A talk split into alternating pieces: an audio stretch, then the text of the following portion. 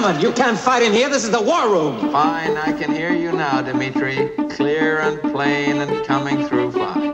I'm coming through fine too, eh? Good. Then, well then, as you say, we're both coming through fine. Good. Well, it's good that you're fine and, and I'm fine. I agree with you. It's great to be fine. It's, it's a podcast. podcast. Hello and welcome to the first Fighting in the War Room Quarter Quell. As you may know, we invented the term Quarter Quell for sure on our old podcast, and we're bringing it back to celebrate twenty-five episodes. We changed the format of our episodes, and we do something a little bit different. In the past, we have told stories, we have picked movies that influenced us as children, we have had our family members on. That was another great one. All the old Quarter Quells, even though they were all from Operation Kino, are available at fighting in the war room dot com. Tagged Quarter Quell slash Quarter Quell. You just have to find them individually. Dave, you know these things.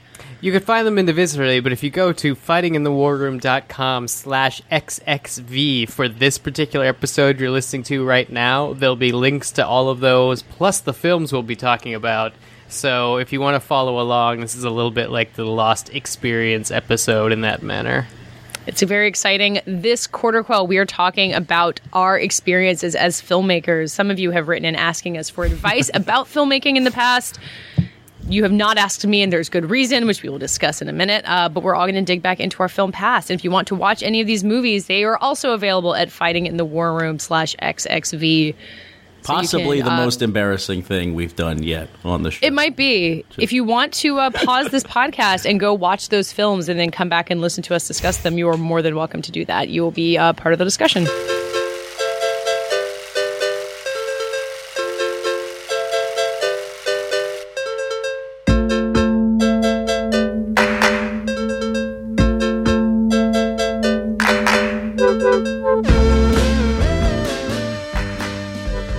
Was a film and English major in college, and until about the summer before my junior before summer before my senior year, I thought that I wanted to make a senior thesis film, which is what all of the cool kids in the film department did. Every year they would have the thesis film showings. They were very fun. I had kind of, you know, various ideas for dance sequences that I wanted to do, and you know how I could take all the knowledge that I'd been getting from watching classic movies I'd never seen before to put them into movies like any other film student, I think. And then that summer between junior and senior year, my car got wrecked. And when I realized that I could use the insurance money from that car getting wrecked to get another car that would give me the freedom to drive around campus and drive home for vacation, or drive home for breaks and all of that, or you put that money toward a student film, I chose to get a new car, which was when, not a new car, oh, but a used oh, car. I was not waiting. Yeah, that, that was yeah, not what not I was expecting. I thought that was going. I in. was really rooting for a, art on that one. I know, and I chose against art, which is why for this Quarter Quell, I do not have a film to present you. The one film that I made in college was made in a class called Sight and Sound, which was kind of the basic film production technique, techniques class that every film major who wanted to make a thesis had to take. At the time, I thought I wanted to make a thesis, so I took this class. And to be honest, I'm glad that I took it. I learned how to operate a sixteen millimeter camera and how to change a roll of film and how to set f-stops and apertures and use an, uh, an edit table, which is completely antiquated technology, even in two thousand four when I was making my student film. And now I call it a flatbed. It's a flat. Yeah, what did you call it? We uh, we have one of those in my office, a modern post-production facility, as like this little monument thing that we walk by to the elevator. Like a totem. Yeah, it's like, this is what we used to do. You like kiss your fingers and walk by it every day. And N Y U used old German Steenbecks. Steenbeck, S T E E N B E C K, and I'm Ours pretty sure they got them from World War Two. They were old. Yeah, I think we, I went to the New York Film Academy before, like during high school over one summer, and I think we used N Y U's broken Steenbecks. They're secondhand Steenbecks. So ours were not called Steenbecks. They had a name that I pretty can't covered in blood. anyone, yeah, anyone who remembers names of other, um, you know, flatbed editing machines can let me know what I what I've forgotten. So for this class called Sight and Sound, at the end of the year, you make a six-minute film. And there are people who have taken this class who have made six-minute films and who have submitted them to Slamdance and gotten in. And those people were not like me. I had, I think, a successfully simple idea, which is one of the things that people seem to struggle with the most. They would kind of have an idea for their short movie and try to, even, even to have, I think, two plot threads in a six-minute film is basically impossible. And you guys may argue with me later on. But based on what I saw from college films, that was definitely the case. So I basically had the idea to make a virtually silent film, silent film within a dialogue, because when shooting on sixteen, one of the hugest challenges was getting your sound to synchronize and getting and using the uh, oh the Nagra sound machines. I have not thought about that word in a long time. And, and anyway, recording dialogue that, was live that on reel set to was, reel? Was that like magnetic yeah. tape? Okay, yeah, we did, yeah, we did that too. Yeah, it sucked. All of the, I think maybe if I had taken a digital film production class, which was not available to me at the time, it would have been, perhaps my fate would have been different, but I had an idea to you, make you would a have film been Lena that, Dunham. You would have been making uh, yeah, Mumblecore exactly. films. I would be so famous right now as a filmmaker. Um, so I had the idea to set an entire film to E L O's Mister Blue Sky, which like everybody else at that age I had discovered from being on the Eternal Sunshine of the Spotless Mind soundtrack. Um, and I think maybe a year later, some like some ad used that song, like, very prominently, and I felt like I had been co-opted by advertising culture. And you it's basically the story. What exactly? No, no, I was there first. Come on. Um, so it's basically about a girl who is a friend of mine who acted in my movies for God only knows what reason, um, who woke up to that song, kind of her alarm goes off, and then she goes about her day kind of in this jubilant mood because that is a jubilant song, and every kind of gesture she does to be happy, like skipping downstairs or, you know, taking her newspaper and tossing it away joyfully, winds up screwing some guy and hitting him in the face or tripping him up or, you know, splashing him with a puddle. And so it's basically about this one dude who's walking in her footsteps all day and can't seem to catch a break while she is having the best day of her life. And then the the can you, can you guess how it ends? Can you, can you guys guess how it ends based on this setup? Do they do get they, together? Do they get together? No. Oh. Well, they meet each other, but they don't. There's, there's no romance. That is the difference between your film and the male gaze, Katey. Does he continue having a terrible day and she profits? I would love it if she had like made money. Uh, no, basically he finally confronts her, and uh, I think he says "what the fuck" precisely because I was edgy. Um, and she puts her headphones on his ears, and then he Aww. listens, and then they dance away together. And it's, I mean, there are plenty of short silent films that have just as complicated a plot, but are infinitely better made. And when I think back about it, I feel like the gist of it worked pretty well. It's not. It's. It was a fun movie to watch, like, you know, because it doesn't have any dialogue, because it's a song that people know and like. Like, it moves along well.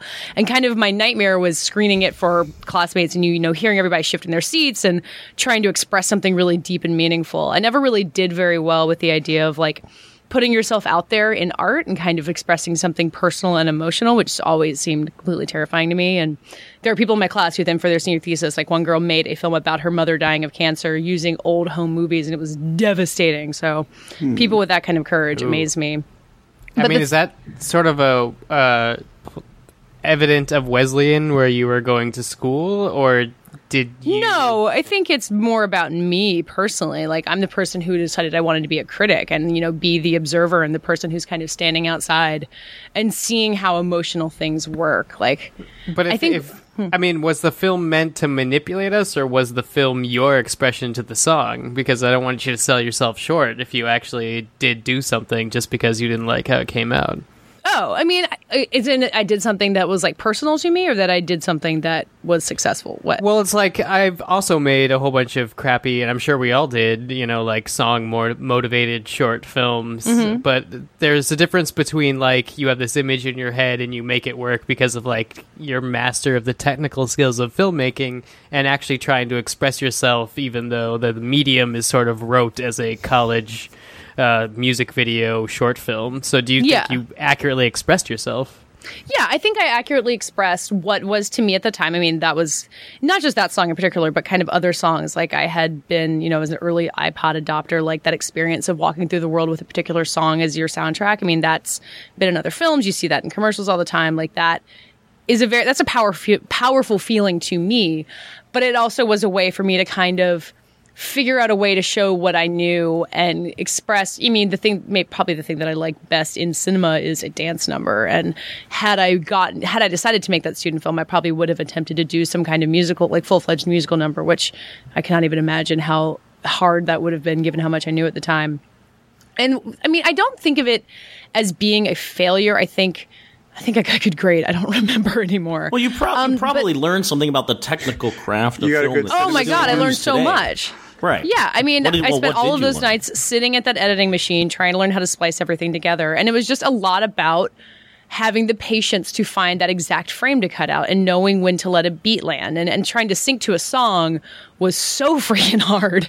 I mean, the rhythms of that, especially when you're editing on film where you really are snipping frame by frame. I, I imagine if I had done this digitally, that that part of it would have been a lot simpler. But it kind of taught me a lot about the meticulousness that you need for filmmaking, that you need to really know what you want. And to, especially if you're making something lighthearted, you have to let those scenes, you have to make those scenes hit on exactly the right beat, because otherwise they lay flat. And we see this in, you know, professionally made comedies all the time.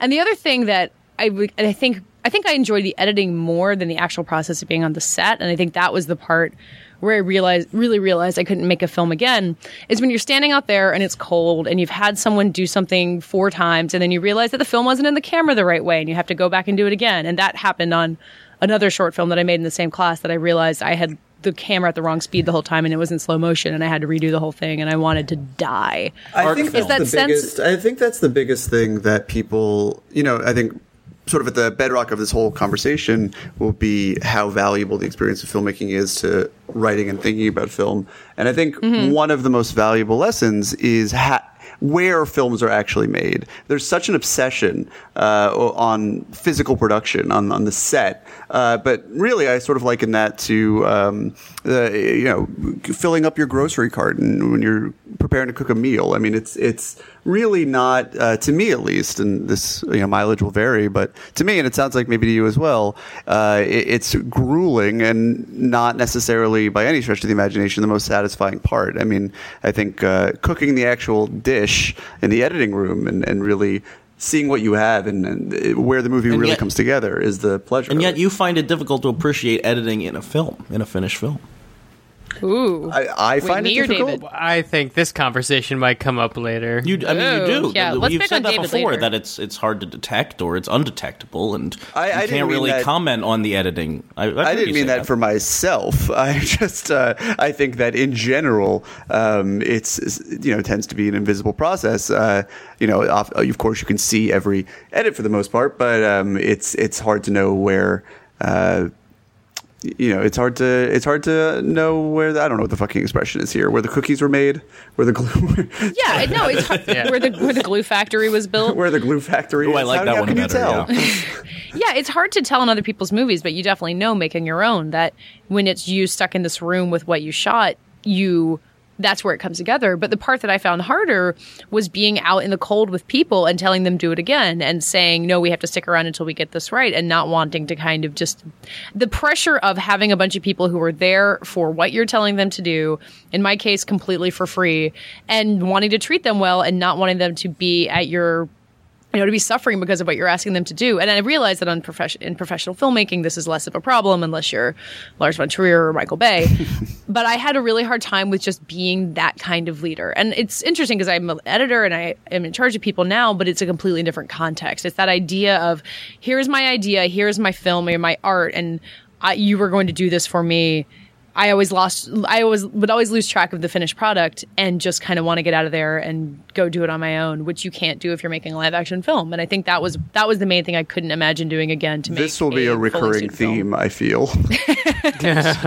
Well, it's, it's it's interesting because I think there's tiers of responsibility. Like I've I've heard Alex Ross Perry say, director, writer Alex Ross Perry say that uh, making a no-budget film where it was just him and three people making a movie was much easier than making a film with like ten crew or twenty crew or thirty crew um, because he just had to answer to less people, which means you're, there's less plates spinning. You're just doing everything. You're running around. It's a one-man operation. And suddenly when you have more crew and perhaps a, a, just a larger scale of a film, you are still in charge of everything, but I mean, suddenly having answers for everybody becomes a much more stressful time. It's not, I mean, for me at least, and maybe Katey, this speaks to your experience as well, it's not too different from being an, a nervous host of a party where you need hmm. buy-in from everybody involved. I mean, not everybody does, but I, in my own experience, uh, have felt a tremendous pressure of for, for eliciting buy-in for everybody on my crew and everybody in my cast. It is imperative to me, um, and more so than it probably should be, and more so than is... Uh, is best for the final product, that everyone be passionate and involved in what we're doing and understand what we're doing. I want everybody, you know, from my main actors to uh, you know the people who are catering the film, to read the script and be familiar with yeah, what's never going to happen. And never, yeah, never going to happen. Because I want everyone to feel uh, a certain ownership and a certain responsibility to what's happening, and a certain desire, more than anything, a desire to be there. Um, mm-hmm. And that that is definitely one of the biggest sort of psychic challenges that uh, I've had. Yeah, and again, I think that's something that you get e- more easily on even semi-professional film shoots, where there's any sense of like people's careers or buy-in or any, you know, money. Because for me, it was money. Friends doing me a favor when there's money and involved. That was. Yeah, or not even money, but like I mean, mm, on student no films money. That were better, people who acted in them were like knew they were part of something that was working, and I, you know, maybe if I'd got out of my own head, I would have had that feeling making my own t- tiny film too. But that sense of buy-in is really important and something that. I think to be a successful director, I mean, I, I think that's why being a director is really hard, that you have to be willing to boss those people around and make them buy in. Well, I think the actors are giving themselves over to the film in a different way than, you know, it takes more convincing to get your three grips on board for a sure. film, who are equally vital, um, but yeah. really just want to get their lunch right now. I think it's hard. Well, it's hard to understand. Well, feed people the, on your film. I mean, I, oh yeah, well, that is oh that God. is by far and away coffee, it's very important coffee, thing. coffee, coffee. That's that, the only lesson actually. That is a critical producing part. note. I always, you know, always have food. But I think um, for me, I always have trouble understanding why actors are the way that they are. It's hard for me to uh, um, get inside the definitely bring this back up. This will come yeah, back. I we think, will circle back. I think we this. should. I want to pivot back to Katey for one more question, which is that is there anything about the experience that is like fostered a desire in you, like even like on your iPhone in your backyard, to make another visual narrative in the future? Not to make, but I liked the editing process, especially the, the one time I did get to use Final Cut. It was on a sound project, and I loved doing that, and I like assembling things. I think maybe in another life I would have been one of those super cut on YouTube people. Um, the yeah, the shooting in the backyard thing, no way. You should put the podcast together sometime. Am I- yeah, yeah. You guys have to teach me how to do that, but this yeah, is, this just exactly. seems like a convenient way for you guys to convince me into producing the pod- podcast. So, and we've incepted Katey.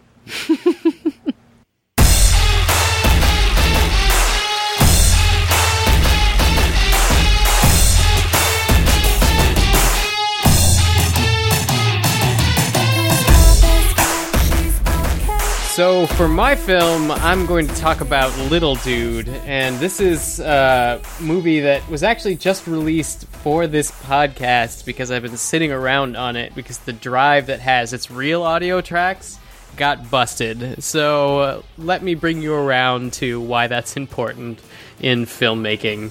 I decided to move to New York, and I wanted to be in movies in television when I was eighteen years old, and this took the form of screenwriting at N Y U, and I got my degree, and that was fine, and I met a very talented director who suggested that we start our own company, uh, basically to produce our own. At that time, music videos was a viable way to produce your way sort of into actual work.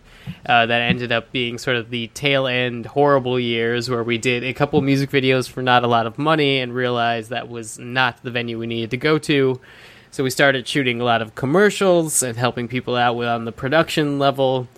And um, towards the tail end of that, I was sort of getting ready to spin the company down. She got a nice job out of it. I got a nice job out of it. And it sort of served its purpose as a company you make directly out of college. And uh, I decided to try to get more of my pure voice instead of having learned production through shepherding other people's voice uh, into uh, presumably the internet, because I learned from fundraising for other people's films that although it's, you know, a workable system for me, I don't exactly exactly necessarily like doing it. Exactly necessarily. Yeah. That's how much I don't like exactly necessarily doing it. Um, so I decided to set out to prove that I could make a series of comedy shorts for free. Instead of writing something new, I went back and plumbed something I wrote for another group that was trying to make a series of comedy shorts, where all they told me is they were going to have four cast members and one was a woman. So I wrote a whole bunch of scripts using just the numbers one through four that are completely gender neutral. And one of those scripts was Little Dude. Uh, I ended up naming the characters after my friend Julian and myself, because the dialogue sort of goes with the rhythm of people who are yes-anding each other as if you were uh, really good friends or an improv group. Uh, and sort of the logic of the short is built around that. And the short is essentially two scenes. One is when um, Dave convinces Julian that there is a little dude living inside of him who could hear what they're saying, but they can't hear him, and he communicates through notes that Dave has to barf up on the floor. And then the second scene is uh, the little dude wants a pizza, supposedly, and so it's revealed that the first scene was storytelling to a pizza guy who then doesn't believe it until another note is hacked up, and he eventually capitulates and gives them free pizzas. So the reason that this short took the form that it did, and the reason that my shorts take the form that they do, is I don't really like shorts that are strictly just a punchline. I've been to a lot of film festivals. They always put them in a block, so you don't know if your punchline short's going to be near an experimental short or a twenty-minute short. And so you really have to make sure that your short is very self-contained and has a reason for existing outside of just telling somebody a really good joke. Or, I don't want to like cause any offense to Katey, but if you want to commer- find commercially success for your short, I would not set it to any sort of specific copyrighted music. Yep, that is not what, what I had in mind at all. Yeah, but uh, different goals for different projects. So I did this basically to like catch the attention of your college humors and your whatnot who would take me on, and eventually got me a job at U G O, and then that company got sold off, and I had to bounce back. Not important. The important thing is that it, the first scene in this short sets up the stakes for the second scene, and the second scene is a joke, but it doesn't completely resolve, so you could also think your way into the possibility that sequels this guy just pick- oh I'm sorry and, and speaking yeah. of I thought, sets I where where was this uh, film shot? I think good God, David, I was credit where credit's due. I'm still in the monologue p- portion of telling people about Little Dude. So that's this what is I too wrote. urgent I, I'm, I have to break in. Okay, we're gonna get that we're gonna get there So that's what I wrote. It was very. It was the thing that I thought was actionable. I uh, gave it to two producer friends of mine. One named Erin Death. That is her real name. She would like me to tell you that. And the other named Elizabeth McKenzie. And I was like, "Can we do this for free?" And they were like, "Give us two weekends." And the nice thing about producer people is that they're always the ones negotiating fees for stuff.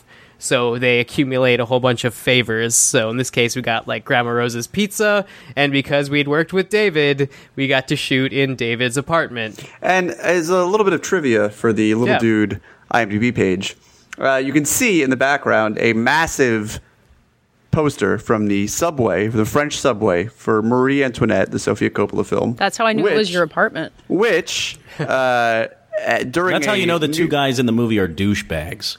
Wow. Which, during a party, some uh, shortly after filming, uh, nothing to do with Dave, I don't think, uh, the poster vanished and is still gone. And I can't find, I would, you know, even to replace it, this giant, giant poster, I can't find it on eBay or anywhere. It is one of the greatest enduring mysteries of my life where that poster went. Nobody knows.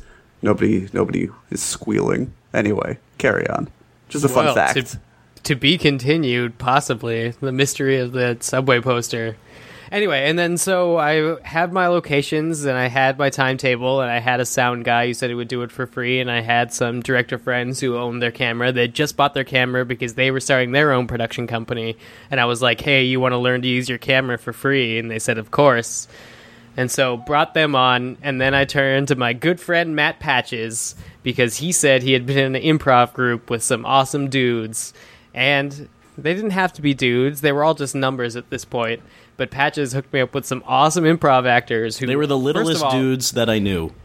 They, it was fun meeting with them, because we had one meeting in, I think, Bryant Park in between other meetings for other people. Um, and we all no, got coffee. It was Washington Square Park to make it even more New York University-ish. And I, yeah, well, I auditioned I mean, with them. That's true. That's not the meeting I'm talking oh, about. You auditioned for Little Dude? I think I just read against people. I was a vital part of the, like, I was the I was the actor you didn't see. I was the, uh, what was the guy who, Army Hammer, Josh, uh, Josh something. You probably yeah. could have been in Little Dude. You just you just gave me better people. That's, That's your own damn That's fault. That's my damn fault. Lesson like for, day- for budding actors. Never recommend your more talented friends. The day before we shot, because we knew we'd have to be on schedule and at these locations specific times, so they'd ask for money and money we didn't have. We met the day before in Bryant Park and went over the script with the actors, basically, where I asked them if they have any questions, which as a writer sort of pains me because I think it's all there, but sometimes they need a little help finding it all there. And as a producer, I've learned you basically just have to ask that of everybody or they're going to think you're horrible. So you sit down and you answer the questions. But I was so surprised that these guys immediately got what the story thrust their characters were, immediately got why there were two scenes, and like had basically nothing to add that wasn't uh, absolutely amazing. Wait, having like to have a discussion with your actors about the content of the script frustrates you? Occasionally, uh, yes. Just get it, you doofs. that, that, that may not be the most helpful quality when it comes to being a, a filmmaker. Yes, so well, see, that's also the other thing, is also in this entire process, I've never said that I want to direct it. I'm letting other people do things. I have the script. I'm throwing people together, but I realize I'm making them do it for free, so whatever. But that ended up paying big dividends because we shoot it, and then our editor did it for free and totally got the comic timings and put some more in. He put the... Uh, Uh, Wang Chung song actually in. It was just no song that was going, who's going to dance to nothing. And then really? I, I, no no music at all? I mean, we had ideas for a vague beats per minute so the animator could animate to it, but it wasn't until I got the first edit back that it was obviously that song. Or at least that song was perfect enough that I saw it and was so happy that I had found that editor willing to do that extra work. And then I got the animation plates done by a dude that was trying to uh, get extra work with my company. And then we did end up, after he did Little Dude for us for free, giving him a ton of extra work. And he did an amazing job in going above and beyond and making it look like it's uh, actually going through the guy's T-shirt when you see the light did, shining Wait, through did you him. know him before recruiting him? Because I think that's an important question, because... for people who dare to dip their toes into special effects or animation while making, you know, a no-budget movie, I don't know. I, I I feel awkward asking people for free work, but maybe you have to take the plunge. Maybe you have to do it. I did, but I didn't maybe know you him. Knew this but it, guy, and it was okay. I didn't know him. Um, I was he was a friend of one of the other producers, but in terms of his benefit, I definitely said that I would pass other things his way, and um, as my position in my normal job as an animations producer on a cable show, he thought that gave enough weight to do an amazing job, or he's just a great person. I'm gonna go with great person because I gave him like I gave him another General Electric job. You would never give him work again. Yeah, no, I gave him another job and he blew their socks off, and I hope he's still working oh. with them. But it, you know, you gotta have all this goodwill if you're making stuff for free. Otherwise, you run into the Katey problem where people aren't communicating on set, and then things get expensive. And it's, I expect that to be called the Katey problem from now on. The Katey problem is just being too nice. It's the opposite of the Michael Bay problem. Mm-hmm. Anywho, uh, so, and then I got all these animation plates back, and I got the edit back, and everything was great. I just wanted to tweak something with the sound mix, and in transporting the rugged drive, it took a fatal fall in one of my bags. And I could recover it for a couple hundred dollars, I realized, but that would sort of violate the whole thesis of trying to do it for zero dollars. So I was able to pull a M P three of most of the sound files out, and the mix that you see is the very, very crappy M P three mix, and the only reason that it hasn't been released up until now is because I cannot get the core files out without violating this stupid rule that I made for myself. But you still sort of have felt. The drive that got wrecked? Oh, yeah. I, I mean, don't throw out a drive just to get wrecked. You don't know what, like, C D scratches used to be impenetrable until they made that goo, Katey. That's true. Technology's going to save my old crap. And maybe for free.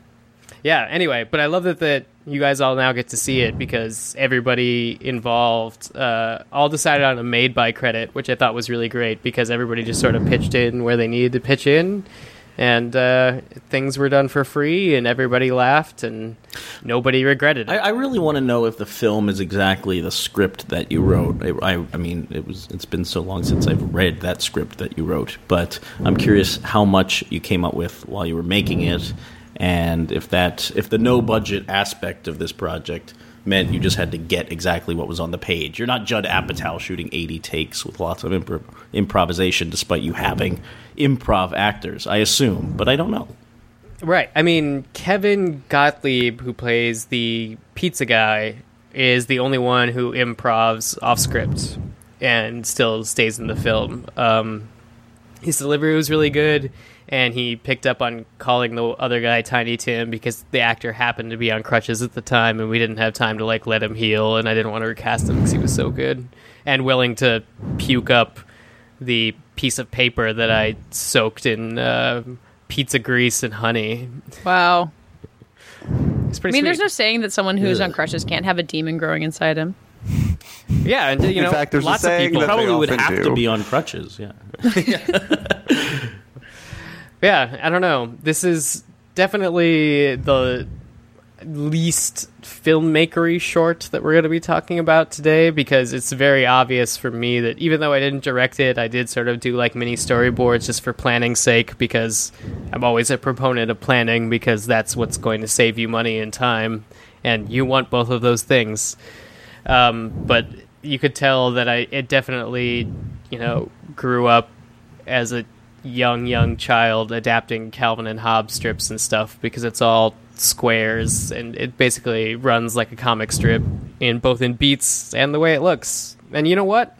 That's how it's supposed to run. So I was about to say, that's, like that it. is still a choice, right? You feel yeah. like you could have gone a different direction. You're making choices here. I feel like you're undervaluing your filmmaking in Little Man.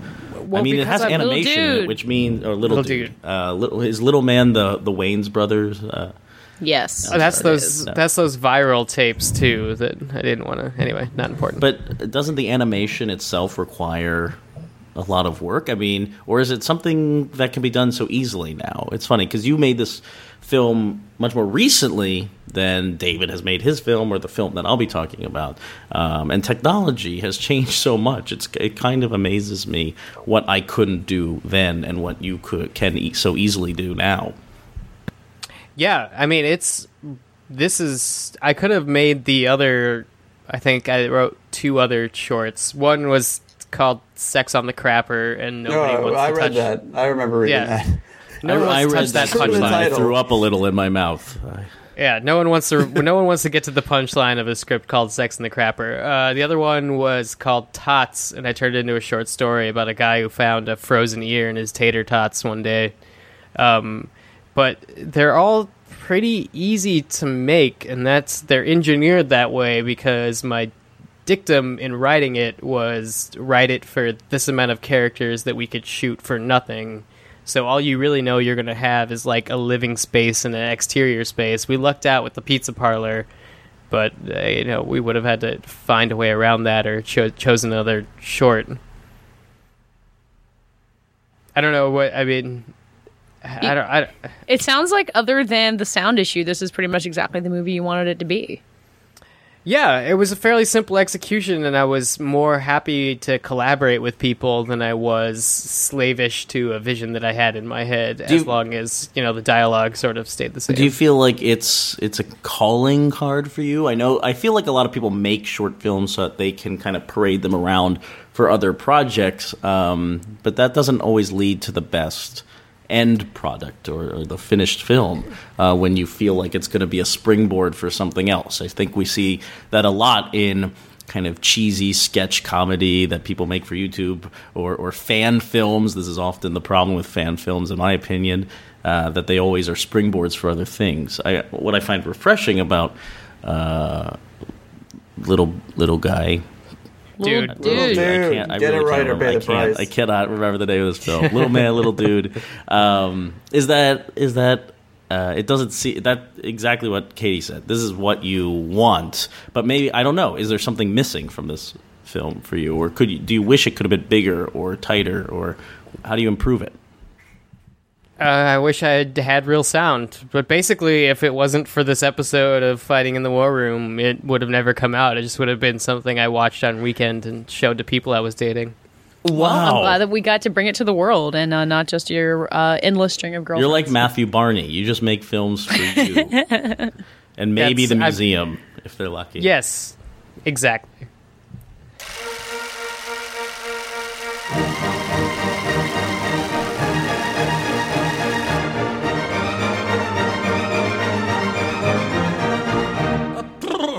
Ugh. Um, okay, so I, I made two sizable films back in my film school days, at also at N Y U with Dave, but I was a younger year than Dave. Um, I don't think we ever met in college, Dave. Maybe we did. Maybe we crossed paths. You were forgettable. At our Tisch School of the Arts somewhere. Not that you recall, apparently. Uh, that's sad. Yeah, for some reason, here's the, actually, this is something to note. Um, at N Y U, the directors and the film students were, like, in another bubble than the writers. And that always really bothered me. Like, I love working with writers, or vice versa. I love writing and working with directors. Um, and that was just not a collaboration that the school was nurturing, and not, and not a collaboration a lot of people sought. Uh, and myself included, I, I should have worked my ass off to befriend.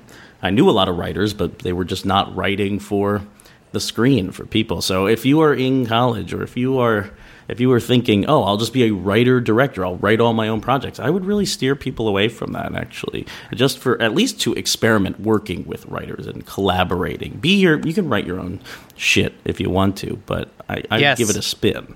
Uh, working from the other it. side of that, I definitely agree as well. I missed writing for real people during college.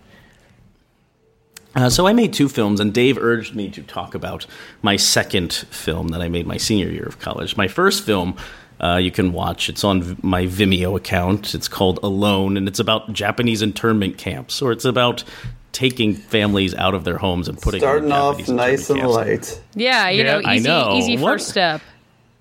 Well, you know, I took, I took, I went where I my mind wandered. I was interested in it, and it was actually, I think it is a more eloquently, eloquently designed film. I just, I knew that film back to, you know, front to back. I, I knew every shot. I felt like I really had a handle on the script. That that went very easily, even though it was my first big production. My second one, I, I obviously wanted to be more ambitious, and I think the problem with Mutter Tongue, this film that I made, um, is that it, that it's too ambitious. I think afterward I learned that um, it's based on a short story. It's actually, I found this story, Mutter Tongue, by author Brian Evenson, who's written quite a few books and short stories. And um, this one won the O. Henry Prize, so it was in a book, a short story collection of O. Henry Award winners. And um, I found the story, and I, I really wanted to make it into a film. It's about a guy who, all of a sudden, for no reason, um, he I mean, no explainable reason, he starts losing his ability to speak what he's thinking. So he'll say words, and different words will come out. And it's about him dealing with this problem and kind of curling up in a ball, not knowing how to deal with it. I found it really interesting. Maybe it's my love for Groundhog Day, unexplainable problems. Um, it's something I thought could be cinematic, something that could be balancing dialogue with visuals, whereas opposed to my first film was very visually driven, very little dialogue. Uh, this is something I wanted to play with the drama side of things, because I had a very adverse reaction to um, my colleagues in film school who were, you know, music video people, V F X wiz- wizards, you know, people who wanted to make really flashy films for a lot of money, and didn't seem very concerned with drama or writing or um, how visuals and writing could complement each other. So that's what I really wanted to do with this film. And uh, what I learned after adapting it was that short stories do not make good short films. It's not a one-for-one ratio. Um, they can. That, some do, which is not to include yours, of course, but it's just there are no hard and fast rules. Well, okay. Uh, I'm going to recommend that you don't go out and find a short story and, and adapt it. You know, a short story of uh, multi-pages. Like, if it's a three-page short story, maybe. I think scenes, ideas, moments end up making better short films than um, short, or short stories where a lot of time passes. But I, I still, I'm proud of this film because, uh, and I, I was instilled with a lot of energy to make it, because I, I actually got permission from the author to make this film, which I was really like happy about. So I met Brian Evenson, this acclaimed author, at like the Strand bookstore in New York, and we went and got coffee, and he's like, I want you to make this film and make all the changes you want because it's yours. And I'm like, holy shit. Wow. That's yeah, great. That was exhilarating. Did you have to um, sell him on your vision, or was he just very excited? No, about no, no. He was like, it, it sounds, he, he saw my first film and was really excited oh. by it. And was like, seriously, do whatever you want. Like, pay me one dollar for the rights. and go make the film. Uh, and I did. And um, I mean, again, like I said, I, I, I don't think it's a success, but I think it's an interesting failure, and I still think Mutter Tongue could make a great movie. I think. Why don't you think it's a success? It. Well, I think it's just trying to condense too much into a short amount of time. fifteen minutes isn't enough to really build up this main character's problems, and it's a it's a three it's almost a three act structure um, mm-hmm. condensed into a short film. And I could have played more with the visuals. Again, you're making this film on a very short timeline, so I'm making it in three and a half days um, with a sizable crew and in small spaces. You know, I'm shooting in an apartment in New York. I'm shooting in a um, university facility for some of the teaching scenes. How big was your crew? Um, I think I had maybe fifteen people mm-hmm. working on it on the that's big space. That's a lot of people.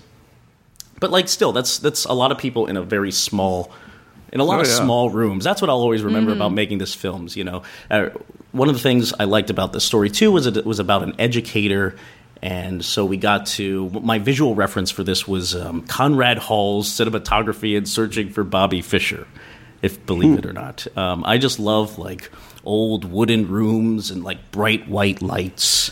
That's what I really wanted to do here. So you get that in the old school buildings, and you get that in his old wooden office.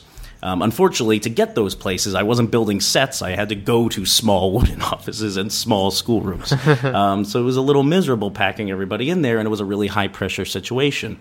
And like I said, making this a movie that's not driven by dialogue, but that certainly every word counts, and I wanted it to play back and forth with the visuals. I mean, there's some nice shots in there where he's going a little crazy at a certain point. You pull back and you see all these post-it notes because he's really kind of losing his mind. That stuff's not elegant enough because of the amount of time I have to get it all done in, but I still think there's a lot of cool visual ideas in it. But what frustrated me... I was really me, impressed with that post-it scene. That was I was really impressed by the storytelling you managed to convey in that, where you have one surprise of her walking into the post-it, and then you uh, pan, pan forward for the other surprises. That's just visual storytelling that is not easy to think of when you were first becoming a student filmmaker. Right, and it's that, that sort of stuff isn't in the short. I don't... or in, it's not in the short story. So it was a lot about trying to convert certain ideas in the short story to visual motifs or visual ideas, um, and then carrying over some of the stuff that is directly in it. Um, and a lot of the beats, you know, the story is very funny uh, at times, and I think I had to lose a lot of the humor. There's a scene that got cut from the film where he's actually, uh, at a certain point, you know, he goes so crazy, he's cut off from his daughter, um, and he just feels a complete sadness. Like, he's ruining her life ju- by just existing. Uh, and that, I mean, that's a heavy emotion that you want to kind of cut with humor more. And with more time, I think you could have played with that dark humor. Uh, a scene I cut was him trying to phone nine one one because he's about to commit suicide, and you want uh, he wants the nine one one people to beat his daughter to their house so she doesn't have to see him. Um, and he's trying to talk to the nine one one person, and of course he can't use his words. Uh, so mm-hmm. it's all kind of getting mucked up. And Although that's, that's, a, that's a great moment that I didn't think that I had seen before, uh, or at least couldn't think of off the top of my head, where she walks in on him with the massive shotgun in his mouth. Oh, he's filleting a shotgun. Well, that's the other yeah. thing. Like, that is that a really silly image? Well, it's in the it's in the story. It's a little strange, and I, and I like how it plays in the film because it's not it's not harrowing. It is funny, and it's supposed to be a little f- silly. Um, and that was the hardest thing to do, trying to get. Uh, and David, you kind of touched on this with, you know, having to answer so many questions with time of the essence, um, trying to manage these storytelling questions when you're in the moment, um, or or just getting all the footage that you can so you can massage it in the editing room into something. But for the for me, the hardest part of making this film, I, I knew the tone, and it was about getting these actors to really convey it through all these lines that really count. So I think my my lead actor, this older gentleman, he was down for whatever. He would do anything I said, um, and we were talking, you know, you always want to tell an actor what his motivation might be or talk to him about what he thinks, um, and that those were great conversations about where the character might be or how he might act. My, my younger actress was a student, and uh, she had never done a movie before. She was a theater actress, and, you know, she's a very emotional individual. Um, I think college actresses are, they're really in the zone all the time because they just live and breathe theater and acting and method. And this girl was like, I'm going to go to the bathroom and cry for twenty minutes. I, I need this to prepare. And I'm like, okay, okay. Um, and then she would get out there and do these really big scenes. You know, there's a scene in the film where she is confessing to him, like, why won't you talk to me? Why won't you just tell me what's wrong? And he can't say anything because, one, he can't say anything, and two, he won't even try. He really just wants to distance himself. And she was getting really emotional. That's good. We want that. Um, but what her technique was, and she would do this on stage, was hit herself. Oh, she my God. Hit, well, she would be like, I need to know what you want from this. And, like, anyone listening to this knows that that sound is horrifying. And if you're wearing a microphone on your shirt, uh, that's bad. That's real bad. Um, and that's the sort of stuff where I'm like, okay, we're going to have to spend an extra hour on this, like talking through this really important moment. We don't have enough time to actually do it, but can we, you know, can we calm this girl down, but also channel all this emotion that she's bringing to the table? So those were the hardest parts about making it. I just monologued a ton. So Dave, I know you watched this film and had questions about the direction, where I'm so obsessed with the writing, I think, about changing this short story into something palatable cinematically, but...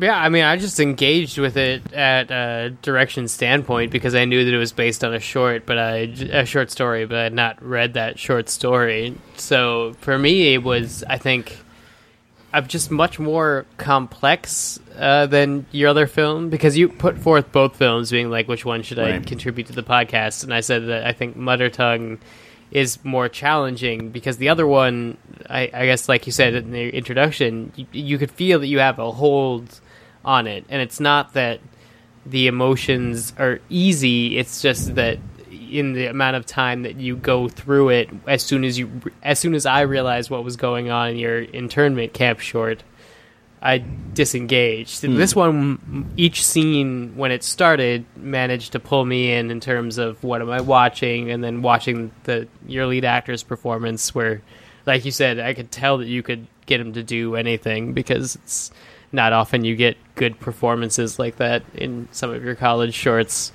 But it's like this one, just being the kind of director where so early in your career you could manage two people having to act a scene where one walks in and the other one has the shotgun in your mouth. It's like you have to know the tone and direct them to it, because when you're in on the day, both actors are in the most vulnerable place they've been as actors, and you sort of need to wrangle them for the greater good.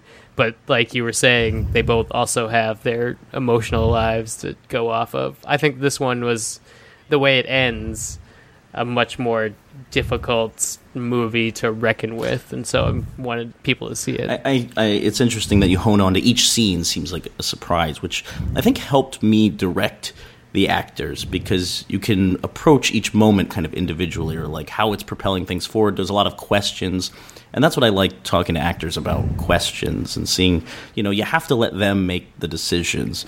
And the nice thing about Mutter Tongue was that Um, by having the lead actor always saying nonsense words, it almost becomes an acting exercise for them. The heightened mm-hmm. drama really, um, it, well, it both helps and hinders. I think it helped him because he could just find emotion in nonsense. You know, the last uh, phrase of the movie is tentpole motioning, you know.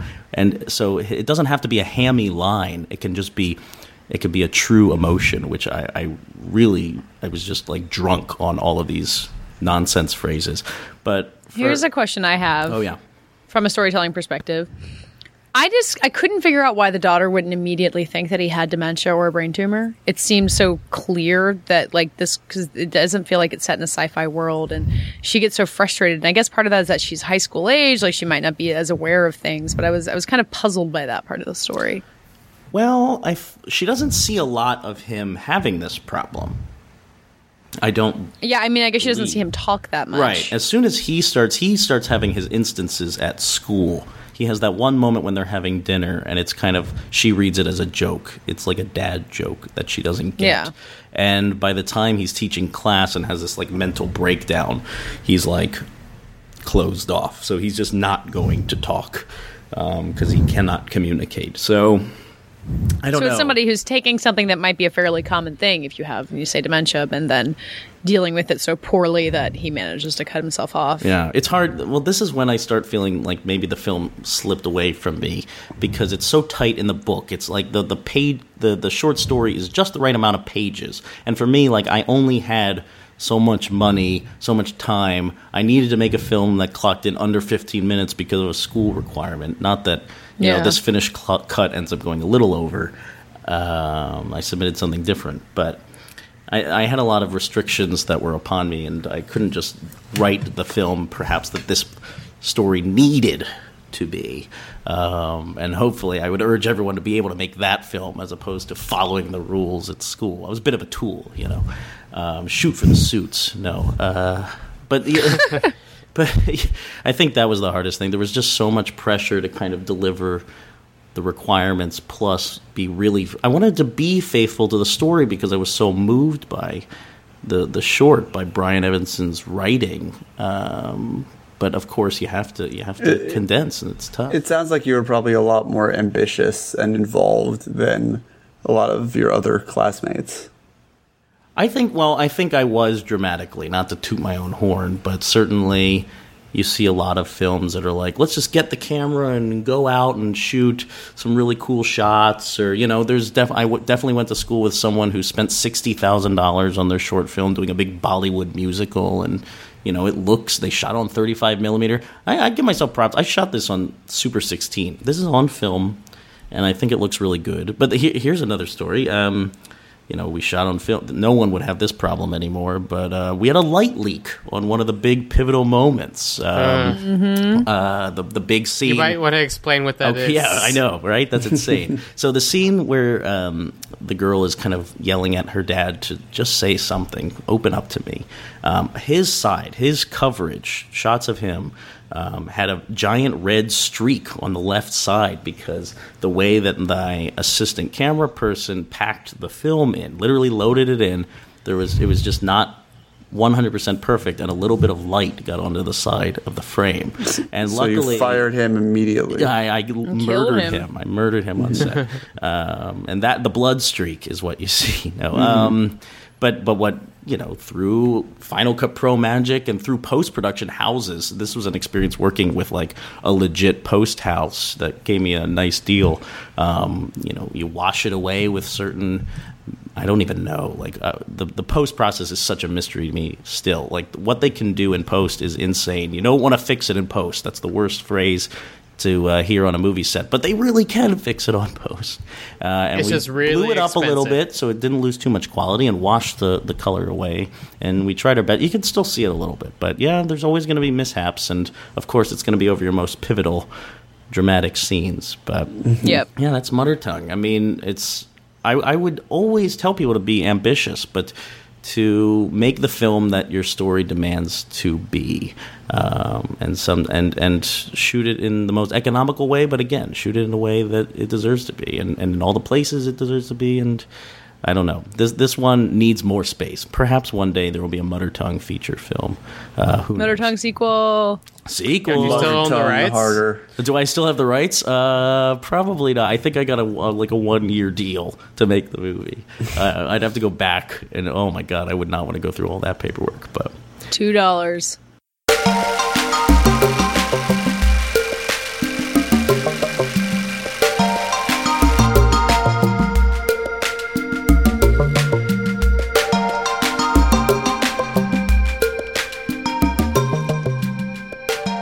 I'm going to be talking about the first film I ever made. It's called Proposals. Uh, I haven't really thought about what I'm going to say about it uh, because I try not to think about this movie too much. Not because necessarily of how the movie turned out. It's uh, it's just sort of my nature. I think even if I made something that, you know, people uh, you know, far and wide loved and, and clung onto, I would probably, uh, I wouldn't be able to bring myself to watch it. I, I when we screened Proposals at Anthology Film Archives, Dave uh, produced the film. He was one of the producers on it, um, and was instrumental in its making. Uh, he was there, but I, I could not be in the building. I had to be drinking hard across the street. Um, that's uh, that's one of the joys of, of film, as opposed to uh, I don't know, having to be a director of theater or you know, somebody who acts. Is that you can actually your your product, your your art can exist independently of you, uh, which is definitely something that I appreciate. But uh, yeah, Proposals is um, something that I think there are little bits of, of everything that other people have already touched upon, uh, some of its follies. It was, uh, and some of the mistakes, even though I had no idea what I was doing, um, I was aware of ahead of time, and just, you know, at a certain point, uh, a project picks up enough momentum for whatever reason that, that it's going to happen. And, uh, suddenly realizing that you know that you're making a short film, your first short film, that is probably better suited to be a feature rather than one of the, you know, uh, more uh, something that's equipped for success, like an eight-minute short film or one of those joke short films Dave was referring to, but making like a twenty or twenty-two-minute behemoth of a short film that's going to have a really difficult time getting programmed anywhere. Um, you know, I, that was a mistake I knew going into the process. I knew how long and, and sort of ungainly it was going to be. Um, and, uh, you know, it, I needed something to apply for film school. I wanted to go to film school as a director, and I needed an application. I had applied one year with nothing and was uh, rejected from Columbia and N Y U, which are the only places I applied because I am too stubborn to want to leave New York. And um, uh, I made this film, and I think the best review that it could have received, and I guess the only one I was looking for, was that, it, that I got into film school the next year. Um But beyond that, I'm not sure. I, I'm curious. How, what can I can I ask you a question about yeah, the film? Yeah. Well, first off, I want to say that um, at the screening of Proposals, that I met my girlfriend. So that's it holds a very special place in my heart. Um, Fuck film school. That's what matters. Yeah, that's seriously. What matters. um, my I expect question, to have a seat my, of honor at your wedding. My question is, so you reference these things like, I don't know what I'm doing, uh, and I figured it out along the way. What are some of these things that like? Are the essentials of making a movie that you felt unsure about that seemed to kind of, you had to solve them, or you made a decision where you're like, yes, this is a component of film? But it's, I mean, it, it boils down to what is a director? What does a director do? I mean, like, how do you define what what the responsibilities are? Um, it's, you know, if you're like, okay, what is a day like directing? It's really hard, or it was certainly hard for me then to picture what it was like. And um, I, you know, one of my biggest regrets uh, in hindsight was was really going, you know, balls to the wall for my first project. I mean, we raised a lot of money, probably a lot more money than we needed to, to to make this film. Although all of the money was used well, it was a very well produced film. I mean, it was uh, it couldn't have been a more nurturing environment. Thanks to, in part to Dave and my other producers for a first time filmmaker, because I was surrounded uh, by great. Uh, great people who were very good at their jobs, and I was very communicative with, and were communicative with me, and. Um, You know, I could talk through, especially my D P, Todd Von Hazel, who's a, uh, who is, uh, you know, you've, you've seen his work. He's really doing amazing stuff now. Um, and uh, was somebody, I, you know, I, I come from a sort of, anyone who's listened to the show can probably imagine what kind of director I would be. I'm very talkative. I like to, um, I, I like to plan everything. Uh, and this you could you can see, especially in this movie, uh, on screen, for better or worse. You know, with my untrained eye and imagination at the time, um, everything was very meticulously planned. Even though I would throw out the rule book on the day because my plans, I learned, were not always very good. Uh, but I would love to sit down with Todd and have hour long meetings or several hour long meetings uh, where we would discuss the films that we were referencing and what every shot meant and what we were hoping to get out of it and how they would cut together. Um, And, uh, yeah, but I mean, like, what, how I didn't know what I was doing. I had no idea what I was doing. I didn't know what a day would be. I didn't know how long it would take to set up a shot. I didn't know how much downtime I would have. I didn't know how to fill that downtime productively, and would end up, just to keep my nerves at bay, uh, playing like games on my iPad or whatever. I think I just got an, oh an God, iPad. I would, I would have murdered you if I was your yeah. producer. Um, well, you know, we shot. I don't Dave. think I saw. Da- I don't think I saw David while okay. while the shoot was actually. We'll we'll get to well, that. But there's you know, a lot of locations on this shoot. Well, you know, the um, in part because of how well it was planned, um, and in part not on my part. I mean, just the production was organized. In part and in part because of how well it was planned. Uh, you know, on a shot-by-shot level, and, it's, and how long we took to set up certain shots because of what we wanted, there was a lot of downtime. There was a lot of downtime, and, and it's not necessarily an excuse for me. There are on subsequent projects where we have not had nearly as luxurious a schedule. Um, I have definitely been much more constructive in my time, but I was also so nervous that I needed just something to do because there are def- there are hours for a time where um, you're as confident as you can be in your vision, and um, you know, if you just sit there and stew about it, you're going to question it, and you know, you always want to make yourself available to your crew. And we had an enormous crew. I think there were like thirty or forty. I mean, it was an enormous, enormous crew, um, and uh, you know, it was. It, it was very nurturing, again, you know, probably excessively so for a first-time filmmaker. Um, but it, I had so many of the things that I would kill for now that I have a little bit more idea. I've made um, two subsequent sort of intense real shorts, um, which had nowhere near the production value, but uh, um, were definitely uh, a lot more in my control. Uh, I was a little bit more in control of what I wanted to do with them, and uh, you know, I, w- I would kill for the privileges that I misused or abused or didn't, you know, sort of took for granted uh, for Proposals the first time around. But um, uh, yeah, I mean, I, I'm watching it now, which is something I don't do, but I just watched like fifteen or thirty seconds of it uh, in. right before we started recording the show. um, I can see the ideas very clearly that I wanted. I wasn't, you know, so what Katey was saying at the beginning, I surrounded myself with people that I liked. Um, and I'm always in awe of filmmakers like Werner Herzog or Lars von Trier, who court uh, madness and friction. And I think that, you know, it's not the right path for everybody. Um, you know, there are so many filmmakers who make people make movies with people they love and who love them back. But Um, you know, you see the antagonistic relationship between Werner Herzog and Klaus Kinski and the work that resulted from it and was made possible by it. And, you know, I, I wonder if, if casting a good friend of mine, because I was comfortable working with her, even, you know, I like her very much as an actress, but uh, casting her as my main actress because I knew that um, that we could get along, and like casting a guy who I, who I thought was nice and like making sure that everyone was nice and happy. Uh, I don't know if that's necessarily the recipe for uh, good filmmaking. It's, it's really interesting you say that, because I helped our colleague and frequent Fighting in the War Room guest Jordan Hoffman make a movie in my early days here in New York, and our actress was the wife of the co-director, and we had an amazing time making this movie. It's called Body Antibody. I urge people to see this movie. I have it's seen actually, Body Antibody. It's actually really, really good. I, I really like it. It's very it. enjoyable. I'm not just saying that. Um, and but working with the actress who, you know, has an in with production makes it very difficult because you're too friendly. You can't work. It can't be as professional. I mean, I, that's an ob- that might be obvious, but for for mm, talking drama, um, I think it's a special. I don't know if that's well, what he was. That's, that's not that's that wasn't was the issue. Oh. I uh, I was never. We were hyper professional. It was uh, you know, we had fun. Well, do you think it, it makes a, it difficult to talk drama then? No, I push Sarah's buttons pretty hard. I'm not afraid of of. Push it. I'm not afraid of getting what I want, and and certainly I'm a lot less afraid of getting what I want now. I wouldn't than be I was afraid of a director then. saying be, like pushing. I, I'd right. be more afraid of the push back. Like there's w- there was not uh, you know I'm not.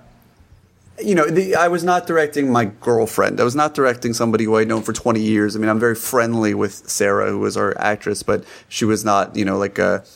Like she and I, I did not have the sort of relationship where there was like deep grudges and uh, things that we could really do to one another. Um, you know, I I, uh, I I wanted just a little bit of a comfort factor. Um, I wanted to know. I mean, I guess what it really boils down to is I wanted to know. Or I wanted to at least be able to convince myself that these people liked me, that they trusted what I was trying to do. Uh, and that, I think, has, has become less important to me as we go on. Uh, it's been difficult sometimes because of how um, the practical elements of making movies at this budget level, because oftentimes, uh, like in Proposals, actually like in all parts of all of the movies I've made, much to my parents' chagrin, I've shot in my parents' house. And when you have people who are in your house and are staying at your house, whatever, I mean, there's like this added element of, of intimacy and personalness to it, where it just like the onus seems that much more. And also I think before you have something um, to convince them with, I mean, I think I, I don't know if any of the things that I've made thus far would uh, would be much for an actor or actress to say like, okay, I really trust in this person. But I think that if I made one feature, let's say, or one really impressive short that I could hang my hat on, uh, that I could show to people and say like, this is the caliber of the sort of thing that we're going to make, and they could see that. um, I would be so much more comfortable while making the new thing. I mean, it's the same as writing my first article for a new outlet. I mean, this is definitely an experience that pretty much everyone here can relate to. Um, you know, it's when you when they come after you, when they know who you are because you have this pedigree and you have this proven track record, you're not n- sweating, you know, bullets the same way that you would be otherwise. Yeah, but I think I think that's very difficult to do. Even in like big productions, I don't think that people really have that confidence from every member of their crew. Well, they really there's have to, always someone uh, to impress. You have to no, leave. No, there's always, you have to leave. He's right. There's always I mean, someone you have to impress, and they may not necessarily even be on your crew. I mean, they may be a new person, uh, certainly new tiers of, of audience members and, and new money people and new – I mean, there's always people you have to impress. But I just – the central buy-in from your central people, I was just – and I'm also arguing your side here where I'm saying that I was too involved in – needing to impress these people. And, and I've, you know, I've remained friendly with a lot of people from the set. And when I hear sort of secondhand, everyone says they had such a phenomenal time on the set. And it makes me feel good as like a host, but that's not really what my job was. You know, my job was to make the best film I could. And I think I did make the best film that I could at the time. Of course, all these lessons are in retrospect. Um, and, you know, I, I, uh, I also don't know why the, I, this the is, this is aspect ratio is so fucked up on Vimeo and it's so low quality, but that's neither here nor there. This this is interesting from a perspective of that's what you got out of making this movie. What, Dave? You were the only. This is the only film we're talking about in which which two of us were on set. So, Dave. I mean, sort of. David was on set for my movie. He was just. I was hiding in my room, video game yeah. or something. Yeah. Uh, David, how do you how do you remember Proposals starting? Uh oh, um, because I mean, I'd be interested to hear what what your memory of it was. Well, my memory of anything isn't really great because uh, I have a bad memory. But I um I wrote the script. It was three a.m. and I was, was high three on Ambien. Yeah, well, pretty much. No, I, I wrote the script and I remember Ray talking to Rachel Walker and, and thinking that like I really I got to make something. Um, and I remember sending her the script and being like, "This is the story that it's going to be." And um, I'm sure that memories would return to me very quickly uh, if if you queued them so, up. But I was uh, just meeting you and Rachel Walker and figuring out what we all sort of had in common, and it was crazy that I missed Rachel at N Y U and all that stuff. And you actually gave me the script and said, "This is either a movie or what I'm going to get into film school with." It and was re- both. It well, it ended up being both. I mean, when he said movie, I think you meant like full length feature, because there's definitely like I could show you the part in Proposals right now where the rest of the movie goes, but it's not important. And then uh, I remember sort of being like, "Yeah, I think we could help you do this." And then you know, sort of with loose talks, coming up with a funding plan. But at some point, it became we're going to let David have a full film shoot so that he could use all these tools and sort of like learn those mistakes. Yeah, I and mean, then, like, I, even when oh, go on. even when we were fundraising, which I think is very important also to tell other people who are attempting to fundraise, never promised any sort of return. We raised all of that money by telling people this is what David wants to do, and you're investing in like his further filmmaking career. You're not going to get a monetary investment back. Right. And I think the downside of that is that I probably tapped some sources, some resources that would have been better saved for when I knew what I was doing for a project a little further down the line. Um, but I do, you know, certainly endorse that strategy of appealing to people, of not misleading them, of, of uh, you know, pre- saying that they're investing in you more than this short film, which of course is never really going to make any money. Um, but I mean, I learned a tremendous amount from making the film about, I learned I, I just I learned a lot about how the way that I see movies translates, um, you know, on a creative level, and uh, how. Yeah, I, I, I mean, I don't want to I don't want to overly flatter you, but because I had to get so involved, and because you and I had a ton of conversations early on about what the script was about, it's always interesting to me that I think I'm going to view this movie differently from everybody else, because in our conversations, I it was. weird because I always came from it as a movie about Sarah's character And I think you came from it for a more idea of about how relationships exist in the same world as movies that are talking about relationships. Mm-hmm. And so that was something that didn't like massage out in the edit. So it's interesting to hear you talk about how you cast this one, you know, sort of anchor character and then cast everybody else around it. I sort of saw that happening and thought that was intentional and that was your choice. Well, like, to I me, mean, the movie's still about the decisions that she makes and Sarah whatnot. Came into the project early on and, and wanted to be a producer, and I, I'm not sure how the decision was arrived. I certainly never had a problem with it. Um, and so we sort of built the movie around her uh, by virtue of the degree of her involvement in the movie, um, you know, not in a way too far removed from how like Angelina Jolie shows up on Maleficent and suddenly, you know, you sort of like build the, the movie around there. I don't know if that's accurate, well, but I mean, I, mean I, I like, you know, I like that. I, I, I, it's encouraging to me on some level to hear that the movie even raises the possibility for um, different in- interpretations, because I always fear that I think too didactically and want to put these ideas in boxes. But also part of the things I, one of the things I learned of the project was that even if you feel like, and this applies to film criticism as well, when people, you know, get wrapped up in talking about the creator's intent, the author's intent, is that even if you feel like you have a very narrow interpretation of your story you're telling, uh, that has no bearing on how, unless you make it like so instructive that Um, you know, it, it, it suffocates other readings. Uh, it doesn't really have any bearing on how people are going to read it. And so, um, you know, I look at the movie now and, uh, well, not really. I look at fifteen seconds of the movie now and I look at the ending and, and I still think that uh, it's a really unhappy and pathetic ending. Uh, and people, I remember at least when I talked to people about this movie way long time ago, remember, like, I remember a lot of them saying, like, it's a nice ending and it's a sweet ending, and others feeling differently. Well, so. I mean, I don't want to close out your own segment for you, but for me, Proposals will always be a movie about somebody that has the relationship she wants but doesn't know it until she sees it play out on screen, like the movies that she loves.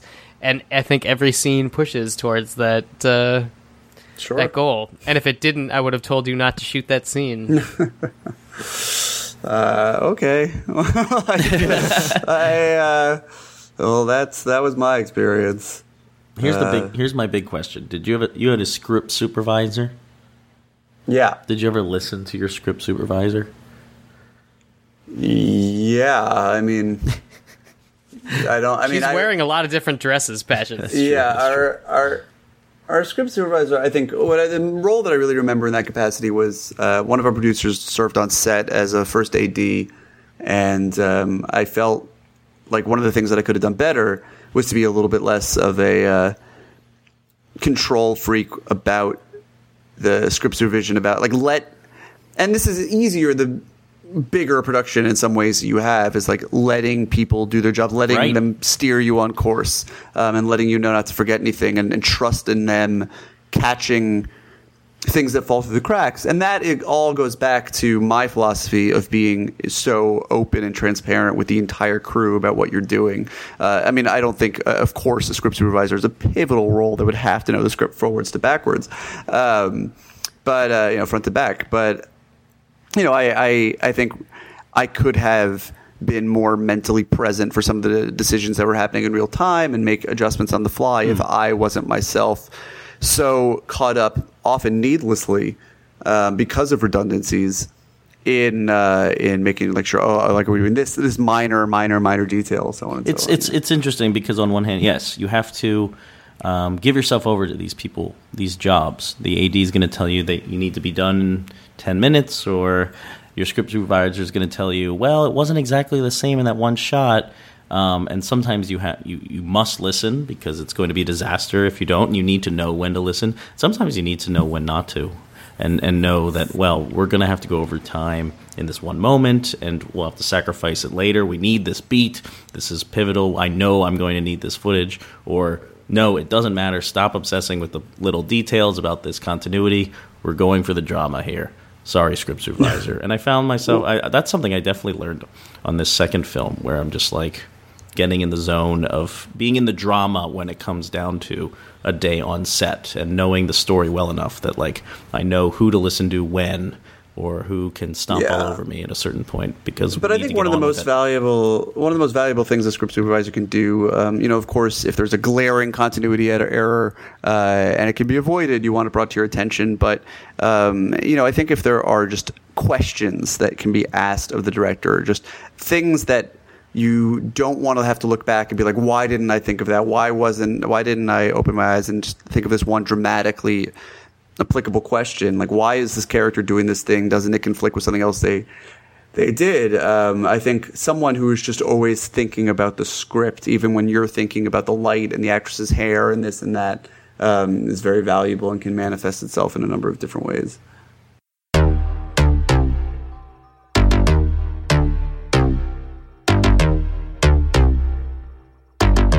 First things first, I'm the realest. realest. Drop this and let the whole world feel it. Let 'em feel it. And I'm still that does it for the first quarter quell for Fighting in the War Room. Moral of the story is, kids, don't make movies unless you want to make movies. In which case, make movies and learn from our mistakes. Story. Perfect. Young listeners. Took us a while to get there, but perfect. Yeah. Um, we'll be back on Friday with a double review of uh, The Fault in Our Stars and Edge of Tomorrow, which do actually. Could you switch those titles for those movies? movies and still be uh, Edge of Our Stars, Fault of Tomorrow, or like uh, like Edge Duck. of Tomorrow is set in space, so it could be about Fault in Our Stars, and uh, Edge of Tomorrow is about, you know, like living for the moment because you have cancer.